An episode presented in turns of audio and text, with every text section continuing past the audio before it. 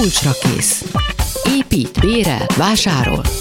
Kárpát Iván ingatlan piaci műsora.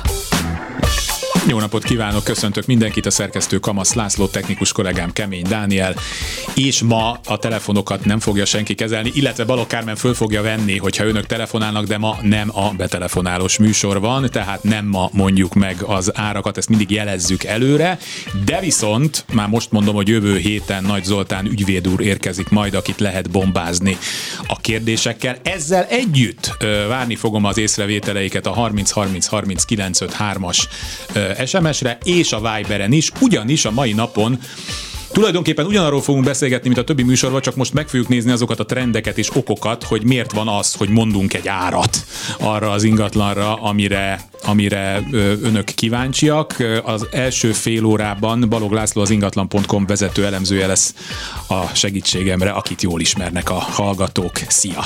Szia, Iván! Mert hiszen ő ugye kedvelt vendégművészünk ebben a műfajban, és rengeteg, rengeteg adattal érkezett. Én itt most nem tudom ezt közvetíteni, de hát be van terítve az asztalom a különböző grafikonokkal és számokkal. A műsor első felében inkább a nagyobb trendekkel fogunk foglalkozni, mi történt eddig, mi várható, és a műsor második felében pedig egy olyan elemző érkezik, aki majd konkrét számokról is fog beszélni. Sok tanúsággal fog szerintem ez az egész történet szolgálni. Tehát még egyszer mondom, ha viszont van valami észrevételük, gondolatuk arról, hogy merre tart az ingatlan piac, mit gondolnak önök erről, mik a vágyaik, mik a félelmeik, azt egyébként osszák meg velünk, mert nagyon kíváncsi vagyok erre. No, térjünk rá a részletekre, a konkrétumokra. A, amit először mondanék, és kiemeltem abból, amit ti összeraktatok, a változás a főváros is elérte, meglepő módon nem a házak, hanem a lakások árában érezhető fordulat, a használt tégla lakások ára. 3,5 százalékkal, a paneleké pedig 2,5 százalékkal csökkent, illetve amit még lehet erről tudni, hogy 2022-ben összesen csak nem 408 ezer lakóingatlant kínáltak eladásra, ugye hát az ingatlan.com-on gondolom, és ez 2%-kal maradt el az egy évvel korábbitól, és az érdeklődések száma ám de viszont 36%-kal visszaesett, az éven belül azonban jelentős eltérések láthatóak, hát ez már előkerült ez a probléma ugye a, a, a megmondjuk műsorunkban is, szóval megszokhatták a hallgatók, hogy hát itt évekig, amikor betelefonáltak, voltak, és mondták, hogy ez egy, nem tudom, nyolcadik kerületi szuterén kis és alétra most varak, és rávágtuk, hogy egy millió forint. Ennyi, Na de most az történt, hogy, és akkor kérlek, mondd el nekünk, mi a nagy kép, a ti statisztikáitok mit mutatnak, majd lesznek ez ügyben kérdéseim, de most megígérem, most 14 óra 10 perc van, és ellentétben azzal, amit szoktam csinálni, és amit ma is csináltam eddig, befogom a számot, és engedem, hogy a szakértők beszélnek. Tiéd a pálya. Hát köszönöm, ez egy igen részletes felvezetés volt, és röviden annyit tudnék mondani, hogy igen. Tehát, hogy Köszönjük ha, szépen a, a, De ettől függetlenül azért az fontos elmondani, hogy a lakásárak változása önmagában nem értelmezhető. Ezekre nagyon-nagyon sok minden gyakorol hatást, és eddig olyan közvetlen tényezőket vizsgáltunk, mint például a munkanélküliség alakulása, a jövedelmek szintje, adott esetben ugye a kamat szintek csökkenése volt az, ami az elmúlt hétből esztendőben azért eléggé felpörgette a lakáspiacot, mert hogyha valakinek nem is volt egyszerre annyi pénze, hogy kinézte álmai otthonát és megvegye, azért tavaly előtt nyáron még két-három százalékos piaci lakáshitel kamattal is bele tudott vágni egy ilyen vásárlásba. Most eljutottunk oda 2023. januárjára, hogy 10-11 százalék az átlagos lakáshitel kamat, ami jelentősen visszavetette a vásárlási kedvet. Ha egyszerűen szeretnénk fogalmazni, körülbelül fele annyi vevő szaladgál most a piacon, mint egy évvel ezelőtt. A kínálat viszont nő. Tehát aki most vevőként a piacon marad, és én inkább erre szeretném kihegyezni ezt a helyzetet, mert szerintem nagyon sok olyan negatív hír ami te, érkezik, ami teljesen megalapozott, de ebben, ebből próbáljuk meg ki, ki, kihangsúlyozni a lehetőségeket is. Tehát aki most költözési helyzetbe kerül, és most direkt azért koncentrálok a saját célra vásárló vevőkre, mert aki most befektetésként tekint az ingatlan piacra, attól függően, hogy rövid vagy hosszú távban gondolkodik, ha rövid távon, akkor valószínűleg állampapír vagy valami hasonló pénzpiaci megoldást ö, kerül terítékre. Hosszú távon meg az ingatlan azért ez egy jó befektetés.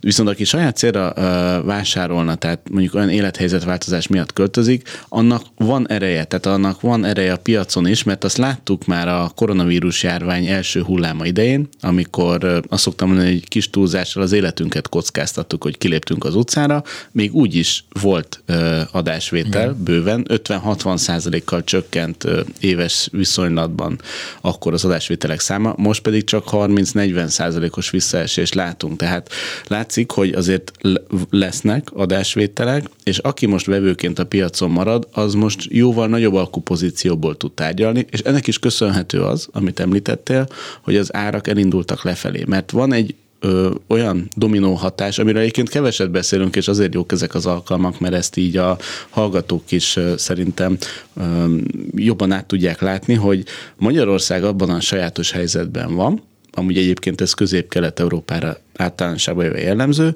hogy az emberek több mint 90%-a saját tulajdon ingatlanban lakik. Ez ugye lehet egy jó dolog is, lehet valaki inkább más modellt tartana egészségesnek, teljesen mindegy. A lényeg az az, hogy ebből az következik, hogy ha valaki vesz, akkor azt leginkább abból finanszíroz, hogy a meglévő ingatlanát eladja, és azt az összeget beforgatja a következőbe. Viszont, hogyha én egyszerre vagyok vevő és eladó, de nincs annyi vevő a piacon, aki ráharapna az én lakásomra azon az áron, amit én elképzeltem, hogy ez ennyit ér, akkor muszáj lesz nekem csökkentenem az árakat, hogy tényleg el tudjam adni, és tényleg tudja, tovább tudja költözni. És pont ebből adódóan egyébként sajátos módon Magyarországon az ingatlan tulajdonosok Na, kis tudása teljesen mindegy, hogy fölmennek az árak vagy lefelé, mert ők együtt sírnak és együtt nevetnek a piacsal. Ha, ha most fölfelé mennek az árak, akkor én drágában veszek, de drágábban is, is adok, adok el. el. Ha csökkennek az árak, akkor én olcsóbban veszek, aminek nagyon örülök, de olcsóbban is adok el.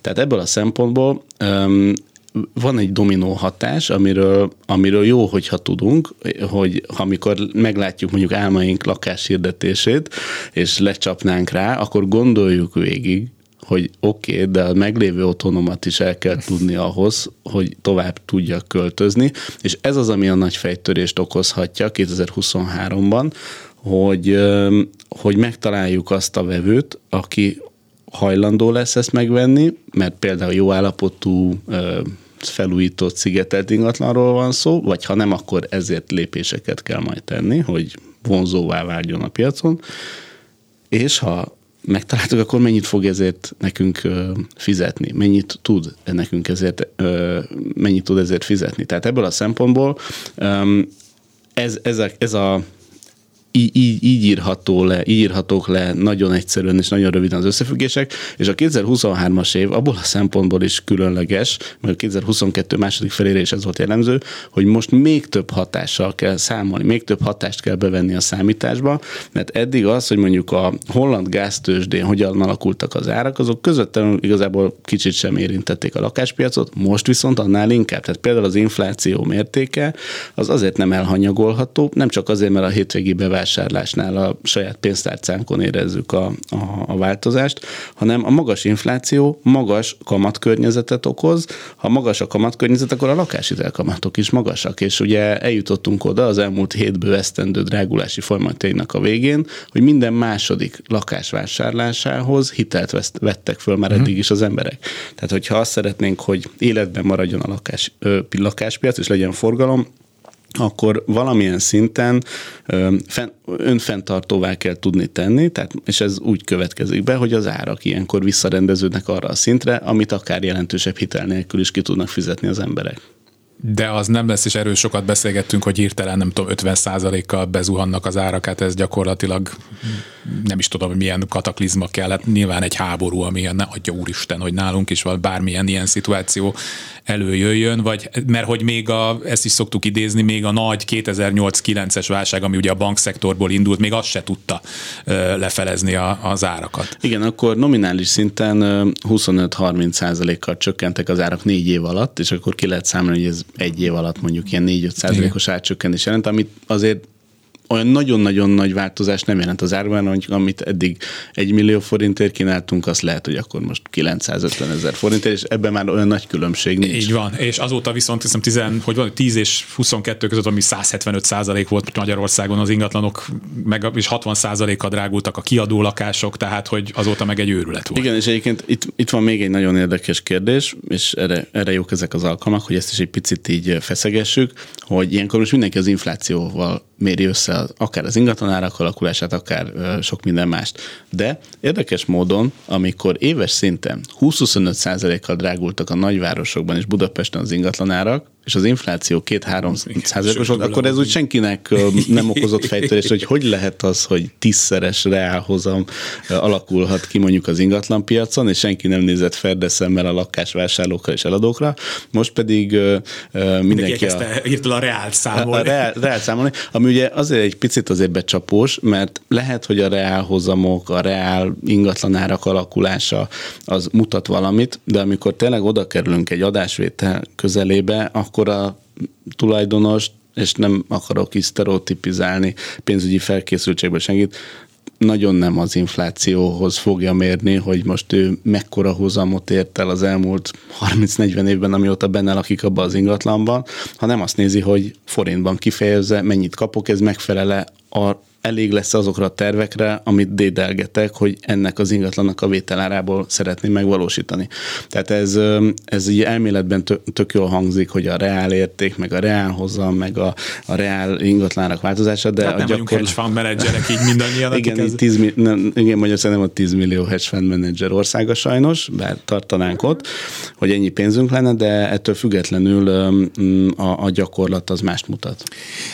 Te felsoroltál öt pontban, hogy mik a amik legjobban meghatározzák majd a piacot. Ezt már ugye részben érintettük, ugye ez a hitelkamatok magas szintje, a, a rezsiszámlák, az állami támogatások, a lakásépítők, ugye az új lakáspiacról még nem ejtettünk szót, pedig nagyon fontos, és ugye hát a piaci túlkínálat, amit megint szintén érintettük. Ugye a rezsiszámláknál azt látjuk, hogy hát legalábbis ugye a nemzetközi piacokon egyelőre most valamennyire megnyugodott a helyzet. Nyilván még így is jóval drágább, mint, mint egykoron volt, de azért azt látjuk, hogy Európa az orosz gázt, ha ne, nehezen is, de ki fogja váltani, nyilván nem ugyanazok az árak lesznek, nem fagytunk meg, egyelőre a, a tél is enyhébb volt, ám de viszont, és ezt ugye említettük, az emberek egyre inkább meg fogják nézni, hogy milyen ingatlant vesznek, annak mi a rezsie, és van itt nektek egy, egy grafikon, amit hát sajnos most nem tudunk megmutatni, én megpróbálom valahogy ezt leírni, ami az a cím, hogy eladó ingatlan hirdetések számának változása település típusonként.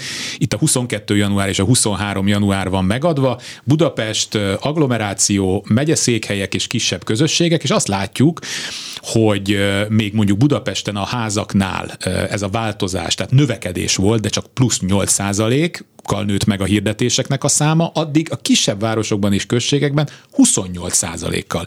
Ez akkor ez összefügg ezzel, hogy a jellemzően vidéken régen épült rossz energetikai típusú épületektől kezdtek el megválni az emberek? Vagy ebből le lehet vonni ezt a következtetést? Egyrészt ö, ezt is Vagy le lehet vonni.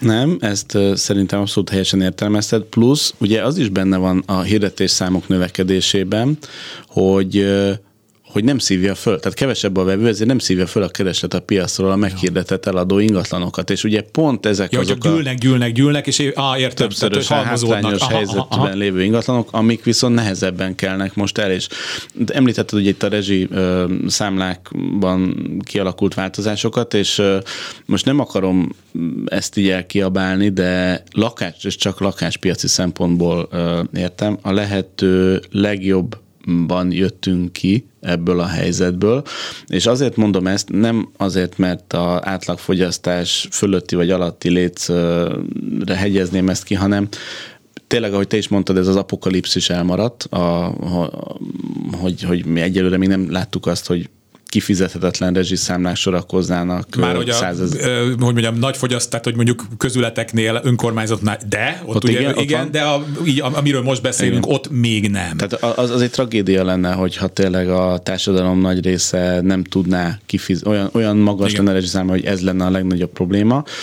Ugye itt az év végén meg is hosszabbították a, rezsiköltségek elszámolásának a módszer, hogy átlagfogyasztás fölött is a gázfogyasztás az rezsicsökkentett áron mehet egészen április végéig, tehát azért ez nem örökké van, de ami viszont nagyon fontos, amit te is említettél, hogy ez már egy fontos szemponttá vált mind a vevőknek, és mivel a vevőknek fontos, ezért az eladóknak is fontos lett. Tehát remélhetőleg eljutunk majd oda, hogy az évtizedeken át halogatott lakásfelújítások, energetikai korszerűsítések most már remélhetőleg fontosabbá válnak. Egész egyszerűen azért, mert ezerszer jobban megtérülő beruházások lesznek, mint amit korábban tapasztaltunk, vagy gondoltunk ezekkel kapcsolatban.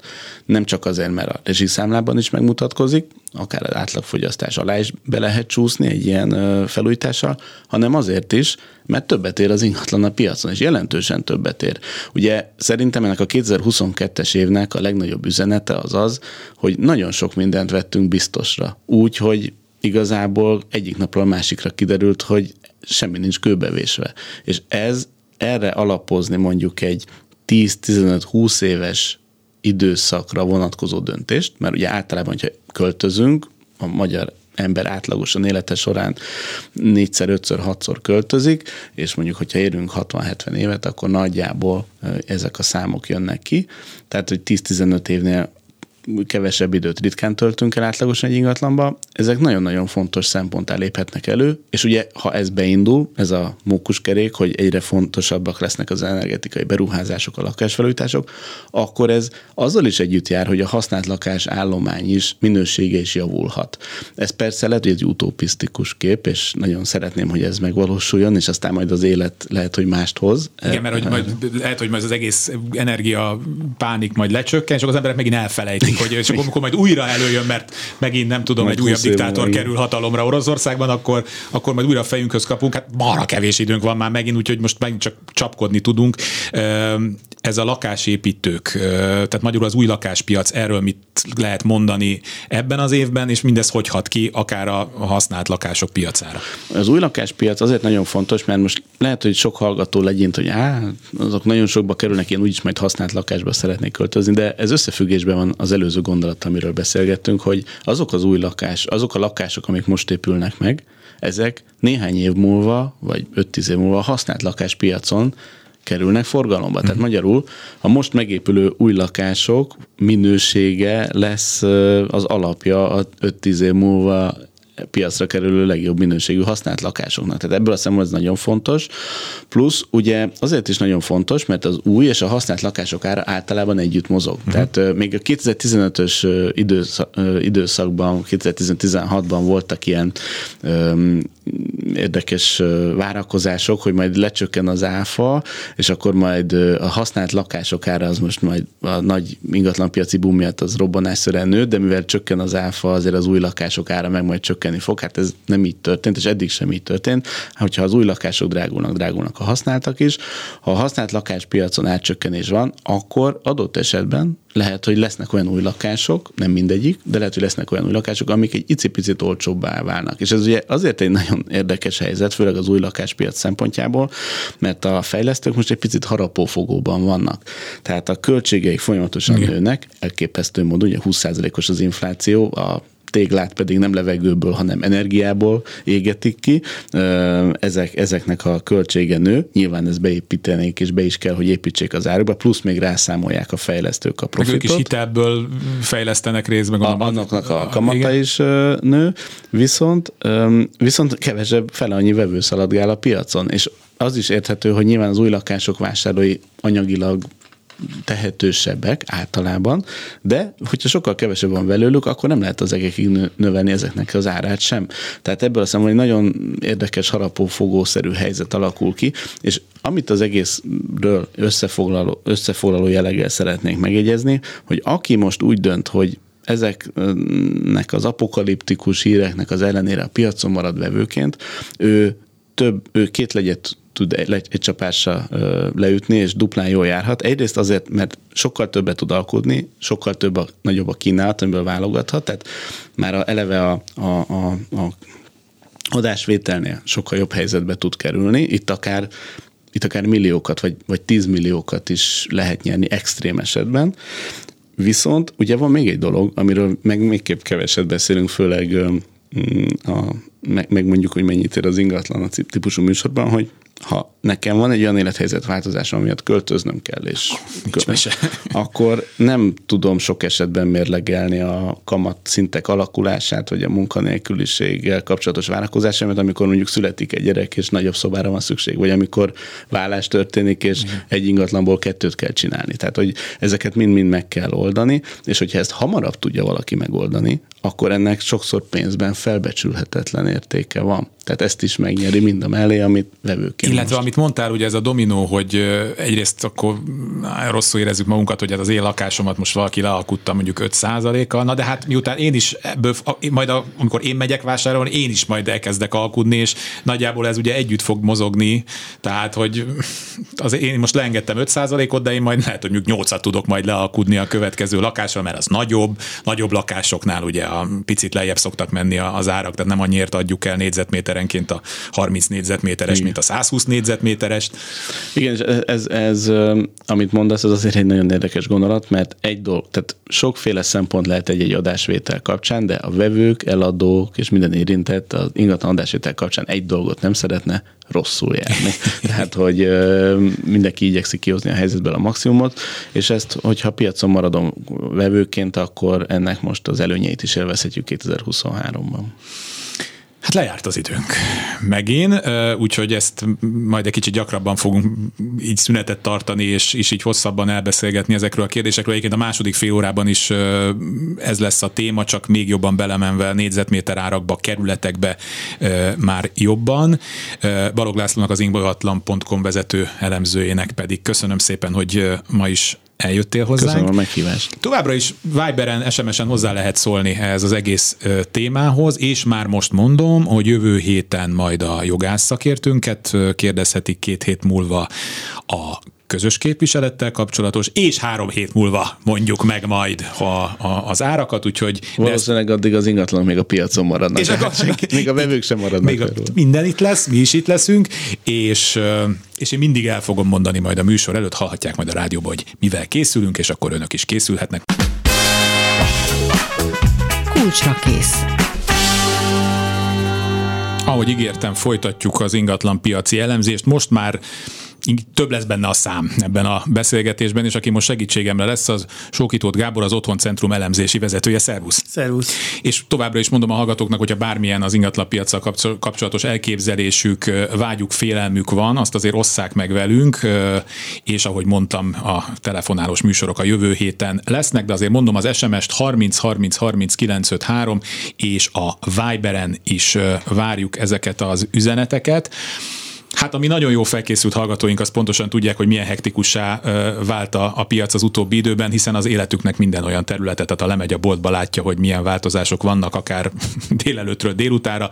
Ez nyilván egy mm, különböző hát kicsit finomabban, de megjelenik az ingatlan piacon is, illetve, hogy mennyire finoman, arról fogunk beszélgetni. Ti is készítettetek egy ilyen összeállítást az elmúlt időszakról, illetve arról, hogy, hogy mi vár ránk. Én ebben azt olvasom, és hát ezt tudtuk is, és erről beszélgettünk is a korábban a műsorban, hogy tavaly még minden lakós, lakástípusnál a, nőttek a négyzetméter árak 2021-hez képest még hozzá, hát e, elég brutálisan továbbra is. 25% a használt házaknál, 2022-ben ugye éves alapon az előző évhez képest, a panel lakások drágulása 31 százalék 2021-hez képest, tehát Tehát valami eszméletlen növekedés volt, és akkor itt adom át neked a szót, de utána egyszer csak elkezdett ide is beszivárogni az, ami az egész gazdaságot, meg az életünket meghatározza. Onnantól kezdve, hogy alakultak a dolgok az év második Igen, felében. tehát alapvetően ugye az év második felében volt egy változás, egy, egy csillapodott a piac. Ugye azt látjuk, hogy a tranzakciós darabszámokban már volt egy, egy enyhe csökkenés, tehát ugye itt 2018 volt egyébként a csúcsév így országosan, de az árak azok nem álltak meg, és hát ugye az, amit most az ember nem tudom én a tojás, meg nem tudom milyen termékeknél lát, az, az azért a lakáspiacon nem most kezdődött el. Tehát ugye az van, hogy Magyarországon a fogyasztói árindex kosarában valahogy a lakásárak nincsenek benne, ugye tudjuk, hogy például Amerikában ez nagyon erősen egy fontos eleme, meg ott még ráadásul ugye a bérleti díjak, meg nagyon igen, sok igen, mindent igen. beletesznek. Hát nálunk mi hozzászoktunk ahhoz, hogy ezek a kétszámjegyű dolgok, ezek, ezek már voltak 2014-15-től indult be a piac. Ami nagyon érdekes, hogy a, a, a COVID az igazándiból a családi házakat, és főleg az agglomerációs tereket, tehát a nagyváros környéki településeket robbantotta be, ami egyébként folyamatosan jelen van, tehát minden olyan gazdasági konjunktúra ciklus időszakában, amikor már a háztartások is érzik, hogy a gazdaságnak van egy pozitív lendülete, akkor megindul egy ilyen kiáramlás. Ugye a, az álmok ne továbbja Magyarországon a családi ház, és amikor ezt meg lehet csinálni, ugye akkor lehet megcsinálni, amikor a városi, ház, városi lakásoknak az ára is ugye elkezd nagyon erőteljesen nőni, és akkor van egy olyan pont, amikor különösen, hogyha még ehhez mondjuk egy családi otthonteremtési kedvezmény is kapcsolódik, akkor tényleg meg lehet csinálni ezt, hogy egy, akár egy jobb, jobb panelből Budapestnek az, mondjuk az elitebb lakótelepeiről simán néhány, néhány hév vagy buszmegálló vagy vasúti megállóval kiebb költözve, akkor már, már egy akár új építésű családi házat is meg lehetett célozni. De, de vissza a mostani történethez. Tehát alapvetően tényleg azt látjuk, hogy, hogy van egy, egy ilyen, hát ilyen két és fél, három és fél százalék ez az országos átlag, tehát az általunk értékesített összes ingatlanra vonatkozóan, ugye itt külön van a, a téglalakások, az egy picit magasabb értékkel csökkent, de hát ezen belül azért elég nagy a, a különbség. Tehát azt kell, hogy mondjam, hogy, hogy Ugye Budapesten, ahol most az átlagos négyzetméter ára használt téglalakásoknak közel 1 millió forint, uh-huh. 963 ezer forint. Ez, az utolsó a, három ez hónap, a, tehát itt már, itt már benne voltunk abba, ez már, beszélt, ez, ez már, már úgymond a csökkenő trend, uh-huh. trend és, és hát az ötödik kerület az 1,2 millió forint, második, harmadik kerület is elég, elég jó 1,12 millió forint átlagár, tehát, és azért a 11-12-ben is milliós négyzetméter árak voltak, tehát ennyit, ennyit beszélt erről a, a hihetetlen csökkenésről, tehát ez nem egy óriási csökkenés, de tény az, hogy, hogy bizony például az első kerületben mértünk egy 8%-os csökkenést, a de bocsánat, itt álljunk meg egy másod. Az első kerületben ugye viszonylag kis, kicsi a kínálat, ez egy kis kerület, van, tehát hogy ez itt, erre ezek, általános trendet nem biztos, hogy ki Abszolút, ezért mondom, tehát hogy, hogy itt vannak ilyen érdekes meglepetések, mert az ember pont azt gondolná, hogy ha még nézzük tovább, akkor azt lehet látni, hogy például a harmadik kerületben nem mozdult, sőt egy, egy növekedést mértünk, 15 ot a, a negyedik kerületben, az ötödik kerületben és a tizenkettedik kerületben, ugye ebből az ötödik és a tizenkettedik az kifejezetten egy magasan árazott,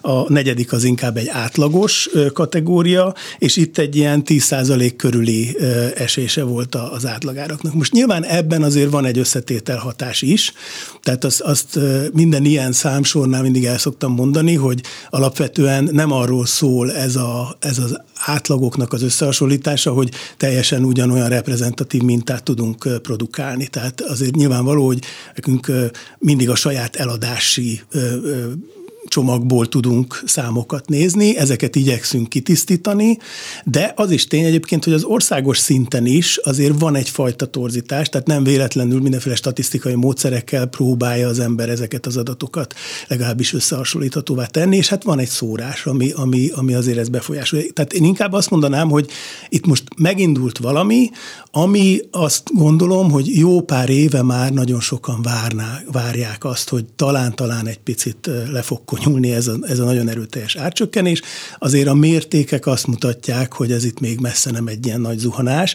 És egyébként, ha visszagondolunk a 2008-as pénzügyi válságra, ami, ami azért egy elég jó összehasonlítási alap, ott ugye azt lehetett látni, hogy a, a nem is a kamatok, hanem az árfolyam volt, ami, ami gyakorlatilag hát a, a fizetőképességet erodálta ez hozott egy olyan kényszerértékesítési hullámot, ami azért nagyjából három évbe telt, amíg mondjuk ilyen, mondjuk néhány kerületben lehetett már ilyen 30%-os csökkenést észlelni. De az első évben igazából ott is csak ez a néhány Igen, százalék előbb pont beszéltünk is, hogy éves szinten lebontva 3-4 százalékokat mentünk le, és a végére így lett van, egy 30 százalék. Így, így van, így van. Tehát tulajdonképpen itt a, ott az a tartós folyamat, ami beindult, hát nyilván most, ha lebontjuk egyéni háztartásokra, Ugye valaki szembesül azzal, hogy probléma van, nem tudja fizetni a törlesztőt, nem tudom én. Akkor ugye elindulnak különböző stratégiák, tehát hogy mire az a kényszerértékesítés befejeződik, és ugye lemegy ez az mhm. árszint, és ez, ez mondjuk tömegesen jelenik meg, az azért egy, egy jó pár hónap, jó pár év igazából, amíg ezek átfutnak.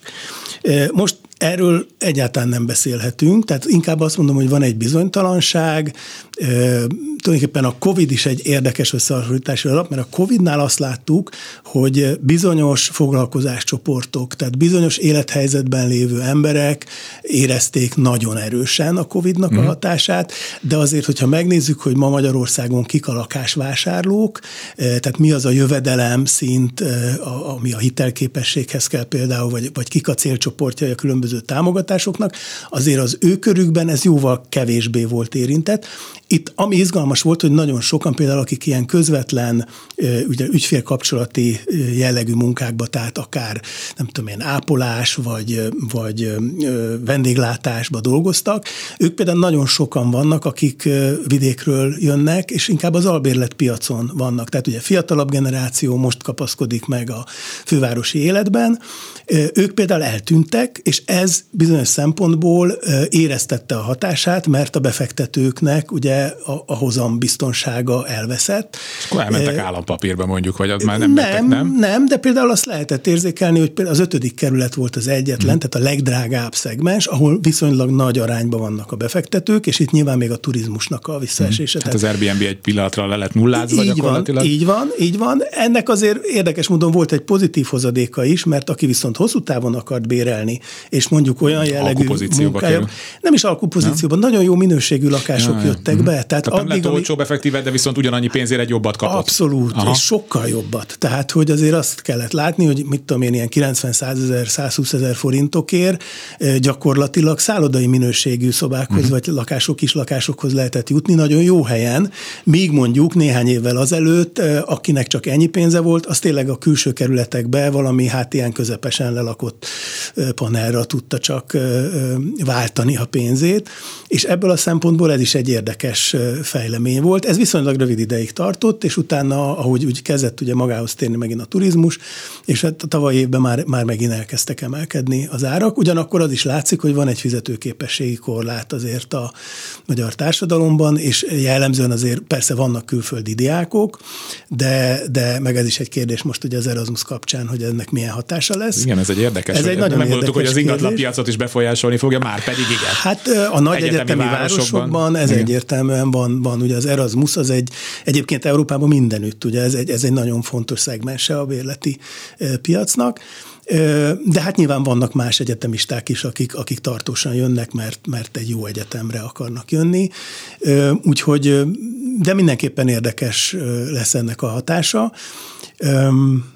Igen, várom a következő kérdést. Igen, mert, mert én azt ígértem, hogy mert rá is néztem a papírra, én azt ígértem, hogy ebben a, a műsornak a második felében nagyon sok számot fogunk mondani, Igen. és itt vannak, ugye a, a panel most erre vagyok teljesen rákattanva, majd erről kicsit beszélgessünk is, hogy mennyire változott meg az emberek fejében az elmúlt években ez a panel és a panelekkel való ö, gondolkodás, de írjátok, hogy a házgyári ö, lakásoknál az átlagos négyzetméter ár 743 ezer forint volt az utolsó negyed évben, tehát már a, a lefelé tartóban, két és fél százalék alacsonyabb az első az előző negyedév átlagánál, és a legdrágább kerület a 13. volt, itt 928 ezer forint volt még a négyzetméter ár, és ez még mindig tényleg nem, a, nem tudom. És ez átlag. Átlag, tehát, így tehát, van. Itt, itt, tehát ebben is az az izgalmas, hogy gyakorlatilag akár egy 13. kerületben, de még a, a hogy mondjam, az kicsit olcsóbb kerületekben is azért egy panelprogramos, hőszigetelt, adott esetben napelemekkel ellátott, frissen felújított ház, ami, ami tulajdonképpen,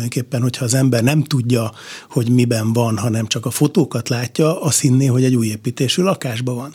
Na most ezeknek az ára még ennél is magasabb. Tehát, hogy ez, ez és, és ugye azért ilyen magas az ár, mert erre van kereslet. Tehát ezek megtalálják, ugye itt, itt most minden szám, amit mondunk, ezek átlagok, de ezek valós, megkötött, tehát az elmúlt három hó, tehát gyakorlatilag most január van, de az előző év utolsó három hónapjába konkrétan beért, megkötött szerződések. Tehát Nyilván ti is volt, figyelitek azt, hogy a hirdetési ár és utána a valós megkötött szerződési árak hogy néznek ki, és zárójeles kérdés, nyílik ez az olló? Tehát most arra elkezdett menni, hogy az emberek még nem vették észre, hogy már lefelé kéne menni a hirdetési az ára. az igazság, hogy az, az idő, az átfutási idő egy kicsit hosszabb. Tehát az lett hosszabb. De jelen pillanatban még az eladók nem remegnek meg. Aha. Tehát eh, erre mondom azt, hogy nincs ez a kényszerértékesítési nyomás. Tehát, hogy Mert alap... hogy a, nem az van, hogy bedőlt a hitelem, Persze, a, mert nem. ugye a devizahitel már nincsen, a, még így ezt van, a... Így van, sőt, az is van, hogy alapvetően mindenki megnézi, hogy most, ha én eladom a lakásomat, kiveszem belőle készpénzbe, akkor mit tudok tenni azzal a pénzzel. Tehát, hogy tényleg olyan jó-e, mit tudom én berakni valamilyen állampapírba, vagy van-e egy olyan üzleti vállalkozás, Mhm. amiben én szeretném ezt berakni, vagy egy másik ingatlanba. De egy átfutási időm van, amíg megtalálom azt a másik ingatlant, és hogyha itt éves szinten 20 százalék ugye az infláció, akkor, és mondjuk még itt az ingatlanárakban is azért látjuk, hogy, hogy ez a 20-25-30 százalék, ugye tehát visszamenőleg, ha nézzük, ezek simán benne vannak a pakliba, tehát nagyon-nagyon óvatossá váltak az eladók. Nyilván egy, egy indok kell ahhoz, ugye vannak olyan élethelyzetek, vállás, házasságkötés. Igen, első fél órában igen beszéltünk, hogy Magyarországon annyira, mert 90 százalékban a lakások saját tulajdonban vannak, van egy sajátos dinamikája a magyar ingatlan piacnak, tehát nem így olyan, van. ahogy Németországban, ahol a lakások fele az kiadott, tehát Ez- nem lehet összehasonlítani a kettőt. Így van, így van. Tehát tulajdonképpen itt az életesemények a diktálják bizonyos szempontból a Házasság, tempót. gyerek, vállás, örökség, ezek, Ezek a leg- mind, mind, Igen. mind. Ugye a generációs transfereknek még mindig jelentős szerepe van, tehát az, hogy valaki mondjuk örököl a nagyszüleitől valamit, és ő már nem akar visszamenni Ászberénybe, vagy nem akar, Igen. nem tudom én, egy kis faluba visszamenni, hanem ennek a, ezt ebből ki akarja ö, ö, venni a pénzt, és elindítani a saját életét ott, ahol megtalálta akár az élete párját, vagy a karrier lehetőségét, vagy a kettőt együtt. kettőt együtt. Menjünk tovább a számokkal. Igen, igen, igen. Tehát akkor megállapítottuk, hogy a 13. kerület 928 ezeres átlagárak voltak, és ö, 14. kerület 800 ezer forint. Egyébként abszolút ez a- az a műsorunk, amiben ugye megmondjuk nagyjából, megbecsüljük az árakat egy elég rendes ugye, adatbázis alapján, nagyjából ezek egyébként visszaköszönnek. És a harmadik kerület ugye 750 ezer forint, és akkor így megyünk lefelé, Így van. 19. kerület, negyedik kerület 700 ezer, de még ott is 700 ezer forint, és azt írjátok valahol, most nem találom a papírban, de emlékszem rá, hogy a 11. kerület az valahogy válságálló. Mi van a 11. Hát igazából kerületben? az van, hogy megnézegettük, hogy melyek voltak azok a kerületek, amik a 2008-as ö, ö, időszak, 2008-at követő néhány évben a legkevésbé érezték meg a válságot, és a 11. kerület az olyan szempontból egy izgalmas, ugye talán három ilyen kerülete van Budapestnek, amelyek nagyon nagy lakásszámú, nagyon nagy népességszámú, és nagyon eltérő beépítési karakterű városrészekből áll, és egyébként itt is, egyébként pont a harmadik kerületnél akartam közbeszúrni, hogy, hogy ugye ott azért csúszik le ugye a top dobogóról a harmadik kerület, mert van Békás megyer is, meg van Óbuda központ, és van Római part, tehát nagyon eltérő milliók vannak, de igazából ezeknek a kerületeknek és a 11. kerületről ugyanezt el lehet mondani, azzal, hogy ott még van egy metró, ami, ami hihetetlenül megdobta annak a, annak a környéknek és a, a, egyáltalán a, a pályaudvar környéke, Kelenföld, Bikás Park környéke, tehát a nagy lakótelepeknek a, a, a pozícióját. Egyszerűen, mert, mert minden, hát megújultak ugye a közterületek is, ezt is hozzá kell tenni, hogy, hogy ugye ezek a panel lakótelepek, ezek, aki nem lakik benne, az nem tudja, hogy ezekben azért nagyon sok pozitív dolog is van. Tehát az épületek nem Zárójel Erő Zoltánnal, ugye Budapest főépítészével többször beszélgettünk ebből a műsorban, hogy ezek a lakótelepek még úgy lettek tervezve, hogy, hogy élhetővé. Tehát hogy persze, hogy volt egy rossz gondolat erről az embereknek a rendszerváltás után, de ha megnézzük, hogy most hogy építenek föl lakó tömböket, és ehhez képest hogy voltak tervezve szolgáltatással, iskolával, óvodával a lakótelepek, Igen. és ha ezt sikerül megtartani valamilyen jó színvonalon, akkor egyáltalán nem rossz, rossz választás. Ugye neki volt erre ez a példa, ez a 15 perces város, hogyha gyerek lemegy fagyiért, és mire visszaér, nem olvad el. Tehát, hogy igen, körülbelül igen, és ezt az igen. emberek újra felfedezik. Igen, én azt gondolom, hogy, és, és nagyon jó, hogy vannak ilyen úgymond olcsóbb vagy alacsonyabb eh, árszínvonalú lakótelepek is, mert ez például a fiataloknak egy nagyon jó első eh, megkapaszkodási lehetőség, és pluszba valóban ott vannak az intézmények, ott vannak a szolgáltatások, és a legtöbb ilyen lakótelepen azért a tömegközlekedés is elég jó, tehát nem kell feltétlenül saját autóval eh, furikázni, és az is érdekes, hogy ugye mindig szokták emlegetni, hogy, hogy hú, hát a Havanna lakótelep. Akartam kérdezni, hogy arról már lehullott-e már ez a... Bizonyos szempontból lehullott, de azért ott pontosan azt lehet látni, hogy ebből a nagy infrastruktúra hálózatból egy picit kieső. Uh-huh. És, és hogy igazából az már egy kertvárosi családi házas, szuburbánusabb közeg, amibe ugye egy ilyen nagy intenzitású lakóterület bekerült, és ott is nagyon-nagyon sokat adna, hogyha egy jó kötött pályás tömegközlekedéssel be lehetne fűzni a város közlekedési rendszerébe. Nyilván ebben is vannak azért változások, mert például az otthoni munkavégzés, ugye a szellemi foglalkozásúaknál az ilyen szempontból egy nagyobb rugalmasságot tud adni, de például én azt érzékelem, hogy ez inkább a kiköltözést támogat, támogatta továbbra is, mert azok, akik eldöntötték, hogy álmaik családi házába szeretnének költözni, és, és végig gondolták, hogy ez majd mit jelent, hogy hánykor kell reggel kelni, milyen logisztikával fogják a gyerekeket, gyerek, stb. Igen, stb. Hát most sokkal könnyebb ezeket a döntéseket létrehozni, mert ez mondjuk hetente kétszer, vagy hetente uh-huh. egyszer kell ezt a kört megtenni, és ráadásul nagyon sok olyan agglomerációs település van, ahol viszont már a szolgáltatások viszonylag jó minőségben rendelkezésre állnak, akár az oktatás is, tehát mondjuk a gimnázium az már egy szűkösebb kínálat, de, de mondjuk általános iskolai szinten már, már egész jó, és hát nyilván ez, ez annak a fejlődésnek is köszönhető, hogy, hogy itt azért az elmúlt 30 évben hullámokban történtek kiköltözések, uh-huh. ezek a helyi közösségeket is átalakították, más igényszint jelent meg, és ilyen szempontból, ilyen módon tulajdonképpen inspirálóan hatottak ezekre a, ezekre a településekre. Ugye van egy-két extrém példa, ami mit tudom én, ahol meg 6-7 a lakosság, ugye telkit szokták így emlegetni. Igen, az ország legdrágább Nyilvánvaló, hogy, talán, hogy, hogy ott a szociális összetétel nem véletlen, hogy azért a szolgáltatási csomagot is, is felfejlesztette, de nem kell ennyire extrém példákra gondolni. Tehát azért itt az agglomerációnak a városai is ilyen szempontból, tehát intézményellátottságban elég, elég jók. Az tény, hogy, hogy, hogy a, a munkahelyeknek egy nagy száma, főleg a magasan, magasabb hozzáadott érték, vagy ilyen szellemi munkahelyek, azok továbbra is még Budapesten mm. vannak, de azért például az agglomerációnak ez a dél, délnyugattól délkeletig tartó íve, ugye az m 0 folyosó, az, e, ott egy nagyon komoly munkahelyi agglomerálódást is látunk. Tehát ugye mm. a 90-es évekhez képest, amikor Budapesten még a termelőipar azért még egy viszonylag mm. jelentős mm. volt, ugye azokon, azokon a helyszíneken egyébként most lakásépítés történik, ami egy, szerintem nem feltétlen egy rossz dolog, tehát mm. én sokkal jobban örülök annak, a hogy... A... Hát igen, amit, igen. amit egyébként nem túl szabályosan rozsdövezetnek nevezünk, mert ez egy kicsit más fogalom, én inkább barna övezetnek barna. szoktam mondani. Ugye a rozsdövezet az tipikusan a, a, a, a, tehát a térségi szint, tehát ahol nagy iparvárosok voltak, ugye ja, onnan, onnan indul ez a Rust Belt ja, fogalom. akkor Ózdról beszélgetünk igen, ilyenkor, igen, és nem a, igen, mondjuk igen, a, nem igen, tudom, Budapestnek azok nem, a része, ahol egykor mondjuk aha, egy, Váci egy, külső része. Így vagy van, aha. így van.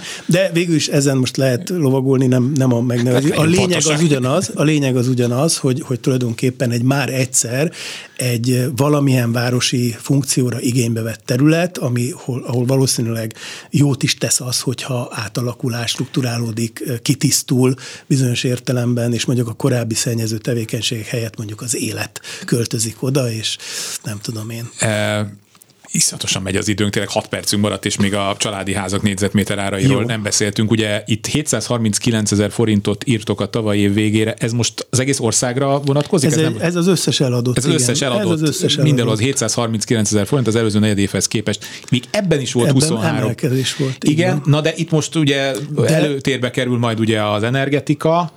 Mondjad, hogy mi kell erről tudni. Tehát ez, ez budapesti ár, tehát Igen? ez a fővárosi uh-huh. ár, nyilván tehát vidéken azért nem ilyen drága a családi ház. Alapvetően azt látjuk, hogy a darabszám az erősen visszaesett, uh-huh. és főleg a jó minőséget vásárolták. Tehát itt például ezt az áremelkedést egyértelműen az összetételhatás hozta. Tehát magyarul nem mondjuk a 23. kerület szélén egy vegyes falazatú, nem tudom én mit adtak el, hanem a második kerületben vagy a 12. kerületben. Ugye volt egy-két ilyen extrém példánk is ugye a tavaly évi csúcstartók között, ahol kifejezetten az, hogy nagyon korszerű gépészet, nulla energiá, hőszivattyús és mindenféle csodák. Így van, így van, különböző szabályozásokat, tehát hogy gyakorlatilag egy, egy, egy rezsi szempontjából nagyon kedvező ház, annak ugye nagyon extrém ára tudott lenni, mert erre van kereslet. És ugye ebből viszonylag kevesebb is van, tehát úgy tűnik, hogy most ez a, ez a kevesebb darabszám, ez ennek is szólt, hogy a minőségre mentek a vevők, és ezért az átlagár az most fölment, mert, mert kifejezetten magas értékű, magas műszaki tartalmú ingatlanok cseréltek gazdát. 15. kerület hogy lett a, a legdrágább? Ennek mi, a, mi az oka? Ez a külső, külső kerületek között. között külső igen. pesti kerületben. 778 ezer forint, hát azért ez... Alapvetően egyébként 15-16. kerület az egy, az egy jó környék, tehát mindegyik kerületnek megvan a saját rózsadombja, tehát itt simán el tudom képzelni, most nem, nem én nincs a fejembe a teljes adatbázis, hogy, hogy egy, egy ilyen kifejezetten újonnan beépült, újszerű környéknek a, a, a túl reprezentáltsága vitte föl az árat, de uh-huh. egyébként a 15. kerület az egy kifejezetten kedvelt, tehát a családi házas része, ugye a lakótelepről már kevésbé szoktuk mondani, de, de alapvetően igen, igen. Tehát az, hogy a 17. kerület az miért a legolcsóbb, én volt szerencsém 6-7-8 évet élni a 17. kerületben a, a repülőtér közvetlen közelében, a, nagyjából a kettes kifutópálya meghosszabbításában, hát tudnék mesélni ennek a hátrányairól és a futómű próbázások éjjel, nem tudom én, egy és három óra között, nem tudom, hogy ezért, illetve hát annak megvan az a hátránya is, miközben egyébként nyilván vannak sok előnye is, hogy a közlekedés, tehát eljutni vagy a Kökire, vagy az őrsvezér terére a 17. kerületből, hát azért az egy Hát az, az már olyan, már mint amikor az ember kiköltözik, tehát, hogy, és érdekes is, mert, mert Hiszen ezek egy falvak voltak Budapest körül abszolút, 1950-ig. Abszolút, de hogy, hogy azt is látjuk egyébként, hogy a kereslet az átlép sokszor ezeken a, ezeken a kerületeken, és, és akkor már pécel, vagy nem tudom, mhm. megyünk tovább a, a, a gyűrű mentén, és, és ott, ott jelennek meg. Egy pécel, mondjuk a 17. kerület, ez tudom, most nincs előtted ilyen konkrét szám, de nagy a, nagy a különbség? Hát van különbség, és szemmel látható különbség van, abszolút, és, és ahogy megyünk egyre kiebb, egyre kedvezőbb. Ahogy mondtam, most a Covid miatt egy picit, uh-huh. picit berobbant ez a, ez a piac, és, és igazándiból akinek mondjuk volt egy fix összege, hogy mennyit, mert ugye itt most fajlagos árakról beszélünk, de a családi háznál különösen is igaz az, hogy itt arról beszélünk, hogy van valakinek 80 millió forintja, 100 millió forintja, vagy, vagy nincs annyia, és akkor ahhoz próbál illeszteni valamit. És, és igazándiból az derült ki, hogy egyre távolabb kellett menni, tehát nagyon rövid időn belül, tehát 2020 második fele, 21-22 első fele, nagyon messzire kellett menni, hogyha valakinek nem volt lehetősége mondjuk egy nagyobb hitelt fölvenni. És ugye ami még nagyon lényeges, hogy a, a mostani helyzet, ugye arról beszéltünk, hogy a, a lakás tulajdon miatt ugye ezek az élet szakaszok, uh-huh. ezek nagyon meghatározók, de a másik ezzel kapcsolatban ugye a jövedelmi helyzet és a hitelképesség. És most jelen pillanatban azt látjuk, hogy a hitel az annyira megdrágult, ami persze megint egy relatív dolog, mert hogyha visszamegyünk a 2000-es évek elejére, ugye akkor tehát egy egészen más kamatkörnyezetből indultunk, és nem véletlenül egyébként, hogy a svájci frank hiteleknek 12 os alapkamataink voltak talán a 2000-es hát, évek közepén. Még magasabb, még magasabb is, is még magasabb is, és gyakorlatilag innen indult el. Tehát ugye a, a 90-es években úgy épültek ezek a kis társasházak, hogy mindenki ö, adta be a kis pénzecskéjét, amikor éppen jött a mester, hogy akkor már elkészült, már berakta. 10 év alatt is. És, és aztán ott, ott, hogyha valaki, egy valaki megbicsaklott, akkor az egész projekt össze tudott dőlni, tehát ugye ezek nem voltak egyszerű történetek, tehát a jelzálók hitelezés ilyen szempontból nagyon nagy előrelépés volt. Most azt látjuk, hogy, hogy ezekkel a kamatszintekkel már, és ráadásul ugye hozzájön azért a, itt, itt a, az óvatossági szabályok, ami, ami egyébként teljesen korrekt. Amikor egy bizonytalan gazdasági helyzetben, amikor nem, nem, hanem nem? A, ugye a válság előtt sokkal lazább volt a hitelezés, a 2008-as hát válság föl, nyomán. Igen, mert mondjuk följebb kerültek a jövedelmi Megjelentek ezek limitek. a fékek, igen, igen, amelyek, igen, igen. amelyek ugye szintén szabályoznak. Na most azáltal, hogy, hogy most följebb ment a, a, a kamat. Így most sokan kiestek ebből. És ebből a, persze, ez, ez, ez nyilván ez a fajta fékezés, ez, ez most ezt hozza magával, hogy lelassul a rendszer. Sókitót Gábor, az Otthoncentrum elemzési vezetője volt itt velem, akivel hát most még nagyjából egy órát el tudnánk beszélgetni, de Majd folytatjuk. remélem, hogy visszajön hozzánk és folytatjuk. Ennyi volt a kulcsra kész. Kamasz László szerkesztő és Kemény Dániel technikus kollégám nevében is köszönöm a figyelmüket, Kárpát Ivánt hallották, és egy hét múlva találkozunk. Kulcsra kész. Kárpát Iván ingatlan piaci műsorát hallották.